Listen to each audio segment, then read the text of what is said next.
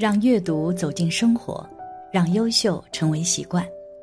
大家好，欢迎来到小叔说，小叔陪你一起阅读成长，遇见更好的自己。今天要给大家分享的是：凶宅能住吗？高僧开口爆出真相，原来我们一直都错了。一起来听。很久以前，朋友给我讲了一个故事。以前朋友还是学生时，去到陌生城市打工，因为资金不足，他只能住合租房，房子没有窗户，只有一张床，他觉得十分窒息，于是就到公用的厨房喘息。这个时候，他遇到了邻居，邻居告诉他这里是凶宅，所以才会这么便宜。朋友听到之后十分惊讶，但是也只能忍耐。不过，随着住的时间越长，他的情绪就越低落，他也越来越怕这个地方。其实，自古以来，很多人都是十分惧怕凶宅的。而凶宅到底能不能住呢？让我们来看一下高僧怎么说。一，凶宅离我们并不遥远，别以为住进凶宅是一件小概率事件。有新闻报道。一名男子花一百五十七万元购置了一处房产，从邻居那里得知买来的是凶宅后，男子火速退款，并起诉对方隐瞒事实。一名女大学毕业生跟友人合租该是一个房屋，她入住后发现卧室内传出阵阵恶臭，并且一直都没消散。她还发现跟自己签租约的男子原来是假房东。报警后，更惊讶发现，该出租房竟是凶宅。在香港，凶宅统计非常全面，精确到了个位数。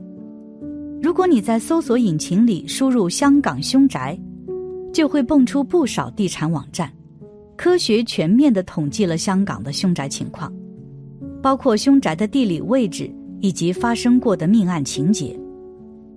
另外，在日本。凶宅的数量也是非常多。据资料统计，二零一六年，日本有两万一千七百六十四人因为各种因素去世，其中在家中去世的占百分之五十九。因此，日本最不缺的就是凶宅。尽管日本的凶宅很多，但这并不代表日本人就习以为常。相反，日本人十分忌惮住凶宅。为此，日本有一个较权威的凶宅调查网。这个凶宅调查网站不仅统计日本的情况，还开拓了一些海外业务。网站搜索出来的图中标有火焰的地方，就代表此处有凶宅。凶宅这么多，中介和房主出于利益的原因，都会对买家三缄其口。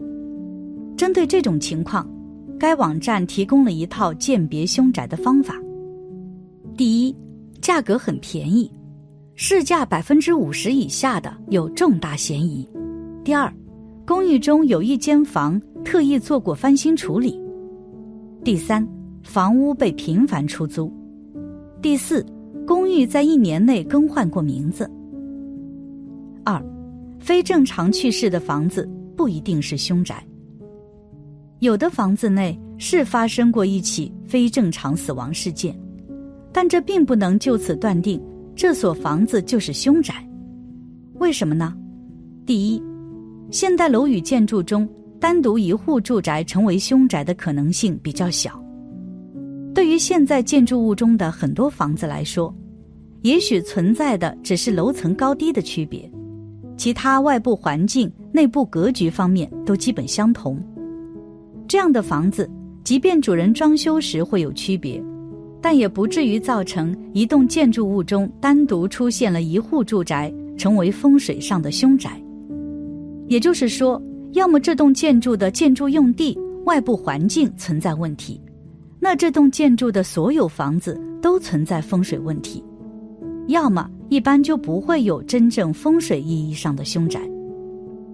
第二，也许是逝者自身的命理所致，一个人的命运。是由其自身的生辰八字决定的，健康与否、寿命长短，都可以从一个人的生辰八字中看出来。也就是说，去世的原因更多的是由个人命理决定的。如果注定这个人要非正常去世，那么即使他在这个房间去世，也只能说是命理所致，而不能说这所房子是凶宅。三，住进凶宅怎么化解？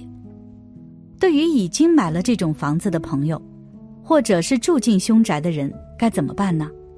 以下看法供大家参考。第一，摆放公鸡像。公鸡像可以化解凶宅的怨气，因为公鸡报晓意味着有很强的阳气。如果把公鸡像摆放到了自己居住的凶宅的话，那自然是可以很快使得内部阴气得到驱除，而且同时，公鸡像还可以让自己的精神变得更好，健康更好，是一举多得。所以。用公鸡摆件来化解凶宅是一个好的办法。第二，悬挂八卦镜。八卦镜作为辟邪化煞的风水摆件，对于凶宅自然也是可以产生很好的风水作用的。如果自己居住在凶宅内，担心遭到负面的冲击的话，一般可以悬挂一个开过光的八卦镜，从此之后就用不着担心邪气出现了。第三，镇宅符。凶宅里面的阴气很有可能导致室内不稳定，在此居住的人经常会觉得心神不宁、睡眠不安稳，甚至还会经常做噩梦，身体精神都很不好。此时就可以通过贴镇宅符来化解了。第四，避喜。有很多人没有听说过避喜。但是在我们的风水中有着很好的辟邪作用。碧玺在古代有着至高无上的象征，其代表着真命天子，因此碧玺对于我们的运势也有着非常明显的帮助，可以有利于我们的风水磁场，使我们的运势能够不受到凶宅的影响。第五，桃木制品，桃木是一个非常不错的辟邪化煞的物品。所以我们在凶宅自然也是可以适当的摆放一些桃木制品来对家中进行化煞的，例如桃木剑、桃木的雕塑等等都是可以的，甚至是直接养一盆桃树在凶宅里面也是没有问题的。这样一来，凶宅内对人不利的邪气和阴气就可以非常容易的被桃木所化解了，这样也可以起到安稳居住者运势的作用。第六，风水葫芦，在我们的风水学当中，葫芦有着化病的风水功效，且葫芦可以增旺夫妻感情。在风水学当中，就把葫芦当作是一种吉祥的法器，在家宅的门口挂上一个风水葫芦，既可以保佑我们家人的平安，还可以阻挡大门之外的晦气进入家宅内，可谓是既能挡煞。辟邪又能保平安，作为辟邪镇宅的风水摆件，非常适合在我们的凶宅之中摆放。第七，熏艾草，准备干的艾草或者是艾草棒，烧燃之后，将整个房子都熏过一遍。完了之后，在烧艾草的房子里撒上米、盐巴以及一些阴阳水。有的人会直接将米撒在家里，这样做可以杀鬼。太凶了，反而可能会适得其反，所以拿水撒在房子里就好了。